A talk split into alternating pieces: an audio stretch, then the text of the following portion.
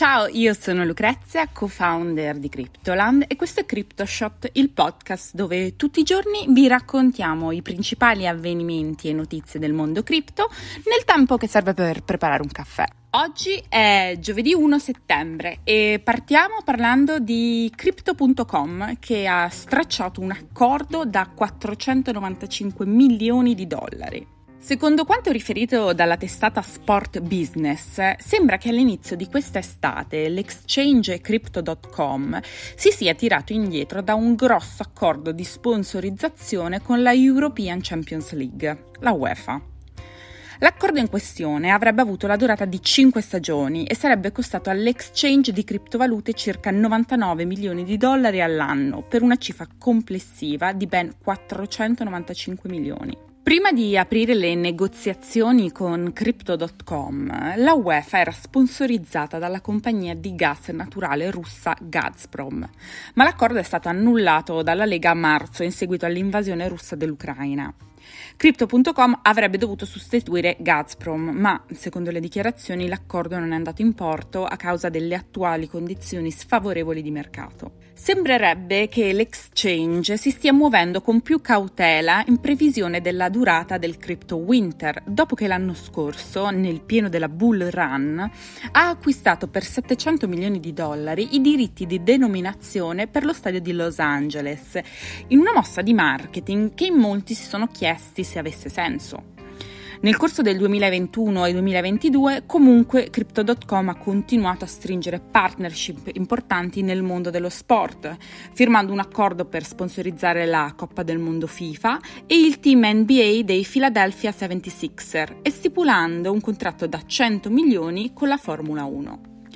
Ma Crypto.com è stato anche tra gli exchange protagonisti dei round di licenziamenti di massa a cui abbiamo assistito dall'inizio del mercato ribassista, con un primo round di congedi iniziato a giugno e un secondo più ampio nel mese di agosto. E ora è arrivata la decisione di tirarsi indietro all'ultimo momento da questo mega accordo con la UEFA. Non sarà che magari l'exchange ha piazzato delle scommesse un po' troppo grandi tutte insieme, preso dall'entusiasmo del mercato favorevole? Noi non possiamo saperlo, ma indipendentemente da ciò, Crypto.com sta ancora investendo per espandere la propria portata. Questo mese ha ottenuto la licenza per operare nel Regno Unito e ha in programma di espandersi anche in Corea del Sud. Continuiamo parlandovi di nuovi aggiornamenti che arrivano da Mt. Gox. Sembrerebbe infatti che siano pronti forse a partire con il rimborso dei 137.000 bitcoin. Alla fine della settimana scorsa hanno cominciato a circolare paure su Twitter di un possibile dump di questi 137.000 bitcoin che Mt. Gox, l'exchange giapponese fallito nel 2014 in seguito al più grande furto di BTC di tutti i tempi, dovrebbe appunto risarcire i suoi utenti. Le speculazioni sono state respinte e questo mercoledì il fiduciario di Mt. Gox, Nobuaki Kobayashi, ha rilasciato informazioni aggiornate sul piano di rimborso per i creditori dell'exchange di cripto. Secondo le dichiarazioni si inizierà tutto il processo a partire dal prossimo 15 settembre, con una timeline però ancora piuttosto incerta su quando saranno effettivamente distribuiti i fondi ai clienti che furono vittima dell'hack. Questa enorme mole di BTC che dovrebbe tornare nei wallet di chi se li era visti rubare desta un po' di preoccupazione, soprattutto tra chi crede che i bitcoin finiranno immediatamente sul mercato, che può finalmente tirare un sospiro di sollievo visto che a quanto pare l'ora X è stata rimandata ancora per un po'. In realtà non solo è stata rimandata la data della redistribuzione, perché il 15 settembre si partirà con le prime procedure, non con il rimborso effettivo, ma che quest'ultima non sarà neanche un processo facile. Infatti, a quanto pare il trust che ha in carico questo enorme quantitativo di bitcoin non sarebbe ancora pronto a restituirli ai legittimi proprietari.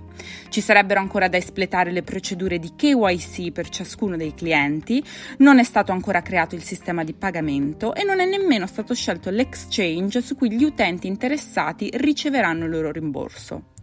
Sembra quindi che ci vorranno settimane, se non mesi, per vedere i bitcoin dell'hack Mt. Gox tornare nei legittimi wallet. Continuiamo parlandovi di Michael Saylor, il CEO e founder di MicroStrategy, che è stato denunciato insieme alla stessa azienda per frode fiscale.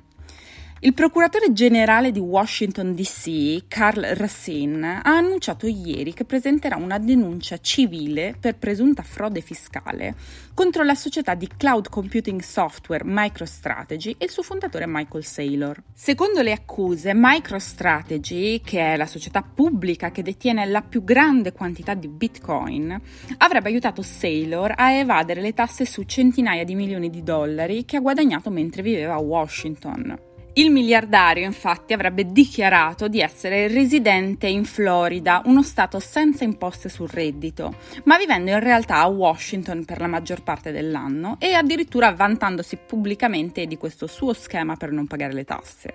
Tra imposte e sanzioni non pagate, Racine stima che per Saylor e MicroStrategy potrebbero esserci in ballo oltre 100 milioni di dollari.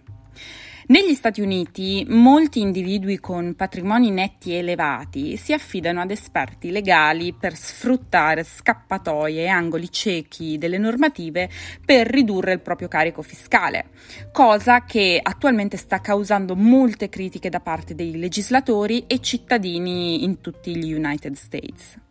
Come evidenzia la testata The Cryptonomist, è necessario sottolineare che a novembre si terranno le elezioni per eleggere il nuovo procuratore generale di Washington D.C. e si potrebbe pensare che questa iniziativa del procuratore Racine possa far parte della sua campagna di propaganda elettorale, visto che la notizia l'ha data lui stesso sul suo profilo Twitter personale.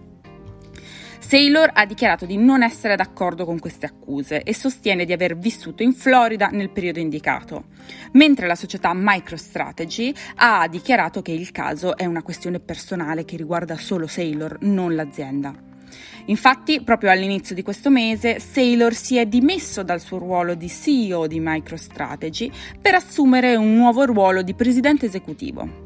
Va aggiunto che al momento non è nemmeno chiaro con precisione cosa possono rischiare Saylor e MicroStrategy nel caso in cui venissero ritenuti colpevoli. Anche per oggi è tutto, io sono Lucrezia, vi ringrazio di aver ascoltato questo episodio, vi aspetto domani per una nuova puntata di Crypto Shot.